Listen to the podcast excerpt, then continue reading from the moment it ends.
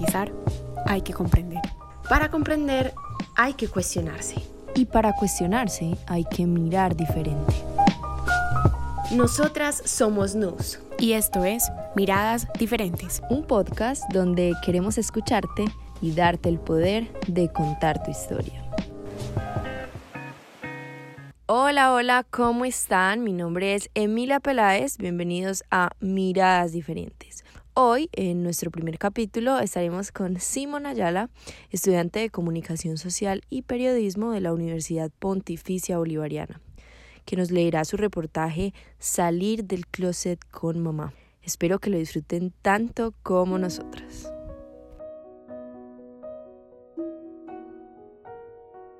Saliendo del closet con mamá.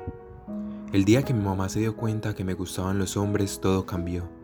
Se abrió una brecha que hasta el día de hoy solo ha crecido. El silencio se apoderó de nuestra casa y dio paso al eco de algunas heridas que no han sanado. Años de discusiones y un sentimiento de decepción que, sin pronunciarse, nos golpea a ambos. En Colombia la homosexualidad fue despenalizada hace cuatro décadas. De hecho, es uno de los países con las políticas más amigables para la comunidad LGBTQ, al menos en el papel. Las costumbres conservadoras y la moral continúan perpetuando el rechazo, la exclusión e incluso la violencia hacia las personas homosexuales. Como diría un amigo, cosas que pasan en el país del Sagrado Corazón. Es una paradoja. De acuerdo a un estudio de la organización Colombia Diversa, en el país se han expedido más de 120 sentencias por parte de la Corte Constitucional, además de cinco leyes en el Congreso que amparan los derechos de las personas LGBTQ entre los cuales está la posibilidad de casarse, adoptar, acceder a pensiones de jubilación, seguridad social y protección legal contra la discriminación, derechos básicos, a los cuales las parejas del mismo sexo no tienen acceso en muchos países alrededor del mundo. Sin embargo, el panorama no es tan positivo como parece. Ese centenar de sentencias y leyes no están en sintonía con una sociedad conservadora y altamente religiosa, en la cual existe el riesgo de ser agredido e incluso asesinado por tener una orientación sexual diferente. El estudio de Colombia Diversa revela también que entre 2014 y 2019 se cometieron 542 homicidios de personas LGBTQ, mayormente hombres gays y mujeres trans, convirtiendo a Colombia en el segundo país de Latinoamérica con la tasa más alta de homicidios por cada 100.000 habitantes. El estigma y rechazo hacia los homosexuales tiene muchas raíces. Nada más hace 30 años la homosexualidad era considerada una patología o desviación sexual por parte de la Organización Mundial de la Salud, un pensamiento que continúa presente hasta hoy. Tan solo dos años atrás, un grupo de padres católicos realizó una movilización en más de 20 ciudades del país en contra de dos decretos claves para la protección de los derechos de la comunidad LGBTQ. Lo anterior puede explicar por qué para una madre es tan complejo aceptar la homosexualidad de su hijo, pues se enfrenta a un proceso en el cual no solo debe luchar contra la carga de sus ideologías, creencias y concepciones morales, sino también al miedo que genera exponerse a una sociedad como la colombiana, a la violencia y al juicio social. La cruz de la religión. El que dirán es una constante preocupación de las familias. Recuerdo que ese fue uno de los pactos silenciosos que hizo mi mamá conmigo después de que se dio cuenta que me atraían los hombres. No decirlo a nadie, excepto a alguien que nos pudiera ayudar, por ejemplo, el pastor de la iglesia. Es curioso cómo uno mismo se convence de que puede cambiar algo que lleva dentro de sí desde que tiene uso de la razón, de que su sentir está mal. En las noches me acuesto preguntándome si es cierto eso que dicen, que nunca podré ser feliz con este estilo de vida, y que no importa dónde vaya, seré rechazada. Lo curioso es que el único rechazo que me duele en las noches es de aquellos quienes creen protegerme de esto. La presión social se ve fortalecida por la gran influencia de la religión en nuestras dinámicas socioculturales. Es cuestión de tradición. Antes de la Constitución de 1991, la religión oficial era el catolicismo y el país estaba consagrado al Sagrado Corazón de Jesús. La carga religiosa continúa presente en toda la sociedad, no legalmente, pero sí desde las costumbres y la cotidianidad. Si alguien se acuesta con un hombre como si se acostara con una mujer, se condenará a muerte a los dos y serán responsables de su propia muerte, pues cometieron un acto infame. Levítico 20:13. Con base en esto y otras citas bíblicas, como Romanos 1:26 o Corintios 6, la Iglesia ha condenado la homosexualidad desde sus inicios, imponiendo en las sociedades occidentales la idea de que es un pecado o una desviación sexual y que por lo tanto se puede arreglar. Según un estudio sobre la salud mental de la comunidad LGBTQ, realizado por el Proyecto Colaborativo de Colombia y el Instituto Williams de la Universidad de California, uno de cada cinco de los encuestados LGBTQ ha recibido tratamiento de alguien que trató cambiar su orientación sexual. una práctica que es condenada por la Asociación Americana de Psicología y la Asociación Médica Americana, debido a que puede generar trastornos depresivos o de ansiedad. Madre e hijo, un vínculo crucial. La relación entre ambos se ha deteriorado hasta tal punto que no veo forma de expresarle lo que siento. No compartimos mucho, ignoramos el tema y pueden pasar días enteros sin vernos estando en la misma casa. El silencio lo dice todo. Algunos días siento que somos cercanos. Me gustaría romper ese pacto de silencio y poner sobre la mesa el dolor de sentir que no puedo ser yo. Pero el miedo al rechazo, incluso al odio, no me lo permiten. El miedo que ha marcado la historia de millones de personas y familias alrededor del mundo. El miedo que se expresa en decepción, repudio, asco.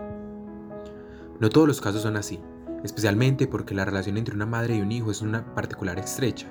Desde la etapa de la lactancia se crea un vínculo denominado por el médico neurólogo Sigmund Freud como etapa oral, en la cual se fija la relación de apego y afectividad entre ambos. Precisamente es de ahí que surge lo que conocemos como el complejo de Edipo.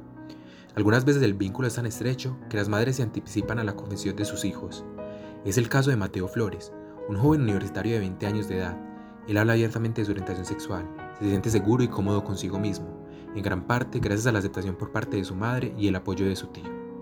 Recuerda que hace cuatro años, cuando tomó la decisión de abrirse por completo con su madre sobre su orientación sexual, tuvo una reacción positiva, incluso tranquila, porque su madre le aseguró que ya lo sabía desde antes, desde que era pequeño, y que eso no cambiaba en nada su percepción sobre él. Entre risas, recuerda cuando jugaba con prendas de vestir o juguetes que la sociedad categoriza como femeninos, sin recibir casi ningún regaño por parte de su madre. Ese apoyo de la madre es de suma importancia. La teoría del apego de John Bowlby propone que las relaciones entre madre e hijo son determinantes, que juegan un papel crucial en la salud mental del ser humano y en la consolidación de las relaciones posteriores que éste tenga. La madre es, no solo socialmente, sino científicamente, una base para el desarrollo de las personas y uno de los vínculos más importantes de la vida. La manera en la que cada uno habla de su homosexualidad está muy ligada a la relación con sus padres. A quienes los aceptan desde su círculo familiar se les notan sus expresiones en la firmeza de su voz, que son personas con una alta seguridad en sí misma. Esto se debe a que, según el docente investigador en psicología y psicoanálisis David Ignacio Molina, la aprobación que las personas tienen de sí no es innata, sino que se aprende desde el círculo primario, es decir, la familia. El amor propio es una aceptación incondicional de uno mismo, pero eso se aprende a partir de la aceptación incondicional de los padres, los cuidadores y los familiares que tienen de uno. Narcisismo parental. Para muchas familias, el ser gay viene acompañado de un sinfín de prejuicios, desde una enfermedad de transmisión sexual que desde los 80 marcó a toda la comunidad, hasta el repudio social generado por romper los lineamientos de una masculinidad hegemónica y frágil que se resume en una vida dictaminada por una estructura social tradicional y rígida. Yo quería nietos, nunca va a conformar una familia, se tiró la vida, qué decepción. En gran medida, esa decepción de la que hablan los padres frente a la sexualidad está orientada por un proyecto de vida que gran parte de ellos forman para sus hijos. Lo anterior está relacionado con el narcisismo parental, un concepto propuesto por el doctor en psiquiatría y psicoanalista Francisco Palacios Paz en sus libros Los escenarios narcisistas de la parentalidad, que hace referencia a la manera en que los padres proyectan en sus hijos su propio ideal del yo, es decir, sus deseos reprimidos o sueños frustrados, y, de igual manera, imponen con la misma fuerza los límites sociales que los condicionaron a ellos. Todo esto se fundamenta en Sigmund Freud y, en otras palabras, se habla de narcisismo porque los padres viven su propia realidad ideal a través de los hijos, cuando estos últimos deciden crear su propio proyecto de vida y tienen, por ejemplo, una orientación sexual que irrumpe esa percepción, se crea un conflicto entre ambos. Este proceso ocurre de manera inconsciente, lo que genera un rechazo hacia esas acciones o sentimientos que los padres no contemplan en sus proyecciones o con las que no pudieron lidiar en el pasado. Es decir, todo lo que genere conflicto con ese ideal es ignorado. Son temas que no se tratan, puesto que son difíciles de procesar. Carolina Herrera, magister en psicología clínica y cofundadora de Liberarte, una organización que ofrece psicoterapia para las personas de la comunidad LGBTQ+, resalta que ha evidenciado que muchas veces el rechazo puede estar asociado a temores o prejuicios por parte de la madre, que no conoce muy bien acerca de qué significa tener un hijo con una orientación sexual diferente. Se genera un distanciamiento, que la madre no sepa cómo acompañar a su hijo en el proceso de salir del closet y vivir libremente. Esto se manifiesta de forma clara en las familias. En varias ocasiones las madres prefieren ocultar o ignorar la homosexualidad de sus hijos. Redefiniendo el concepto de madre.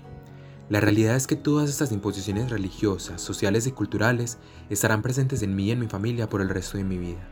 Algunas noches me ataca el temor de sentir que nunca podré encontrarme y alcanzar la felicidad siendo yo. El rechazo que sentía a mi alrededor ha logrado entrar en mí y ahora me acompaña en cada paso que doy. Estaba sentado en un andén con dos o tres amigos, hablando durante horas hasta que llegamos al tema de la homosexualidad y las miradas se posaron en mí. Esta vez no me sentí en un juicio, como podría pasar con mi madre en mi propia casa. De ese día me quedó grabado en la mente que la familia es un concepto que trasciende la consanguinidad.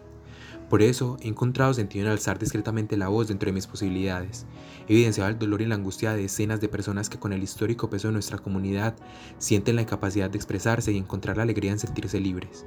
En nuestras manos está continuar derribando las barreras que se nos han impuesto y redefiniendo los conceptos como el amor, la felicidad o la familia. En 1969, la historia de la comunidad LGBTQ cambió con los disturbios de Stonewall Inn en Nueva York. En la noche del 28 de junio, los gays, lesbianas, bisexuales, transexuales y drag queens le hicieron frente al abuso policial en una de las constantes redadas donde se expulsaba a la comunidad de los bares. El disturbio inició con algunas monedas que se convirtieron en piedras y ladrillos. La comunidad de Greenwich Village, donde está ubicado el bar Stonewall, se unió a la manifestación espontánea. Años de opresión se desataron en una violencia esa noche, dando paso a una rebelión y decenas de protestas en los días siguientes. Tras esta serie de hechos, la comunidad empezó un camino a la liberación, tanto en Estados Unidos como en el resto de América y el mundo. Las marchas del orgullo empezaron a ocurrir y todavía más importante, las personas queer empezaron a crear sus espacios y añadirse a los otros con menos represión por parte del Estado. Posteriormente, en la época de los 70, también en Nueva York, se fortaleció el ballroom o ball culture, este movimiento, que nació en los años 20, estaba compuesto de espacios donde se reunía la comunidad LGBTQ mayormente afrodescendiente. Esta cultura se popularizó en 1990 con el documental Paris is Burning y en la actualidad con la serie norteamericana Pose. Allí, los participantes diseñaban y modelaban atuendos brillantes, coloridos y extravagantes para atender desfiles bajo la dinámica de categorías o temáticas, que resaltaban aspectos como la creatividad, la elegancia, la belleza o las expresiones faciales y corporales. Asimismo, se hacían batallas de baile donde se, popularizó el denominado Vogue, una versión estilizada del house dance donde predominan las poses sofisticadas y precisas, similares a las realizadas por los modelos en las revistas de la época. Los ballrooms representan un espacio donde los individuos podrían expresarse libremente y vivir su propio sueño americano. Al final de la noche, el mejor representante se llevaba un trofeo que significaba éxito y superioridad a su casa, un modelo de familia propio de este ambiente. Es precisamente en estas casas donde se empieza a redefinir el concepto de madre en la comunidad queer. En un artículo para la revista Ebony, el Magister en Gestión de la Comunicación Marcus Brock narra cómo las casas están encabezadas por las madres o house mothers, que en su mayoría son mujeres trans que cumplen el papel de mentoras, a la vez que brindan refugio a jóvenes LGBTQ que han sido víctimas de la discriminación y la violencia por parte de sus familias biológicas y la sociedad en general. En esencia, las madres de casa establecen una comunidad, infunden conocimiento, derraman lágrimas, evocan risas y a veces se meten en los bolsillos para ayudar a los menos afortunados, expresa Marcus Brooks para Ebony en dicho artículo, en el que también cita una entrevista con Aisha Diori, una madre de casa neoyorquina. Diori expone que, a diferencia de las madres biológicas, su labor es desinteresada. No busca la maternidad, ella la encuentra me doy cuenta de que los fracasos y los éxitos de sus hijos no son míos. Solo estoy aquí para darles los recursos adecuados para ayudarlos a facilitar opciones saludables y productivas, dice. De esta manera, en una cultura nacida en medio de la segregación y el rechazo violento hacia la comunidad, las personas empezaron a crear sus propios vínculos y círculos sociales para fortalecerse y brindarse apoyo, redefiniendo así el concepto de madre y familia. Como lo dijo Héctor Extravaganza, uno de los personajes más importantes en la historia del ballroom, los lazos de sangre no crean una familia, solo parientes. La familia la forman aquellas personas con las que compartimos lo bueno, lo malo y lo feo, y nos seguimos queriendo al final. Son las personas a las que hemos elegido.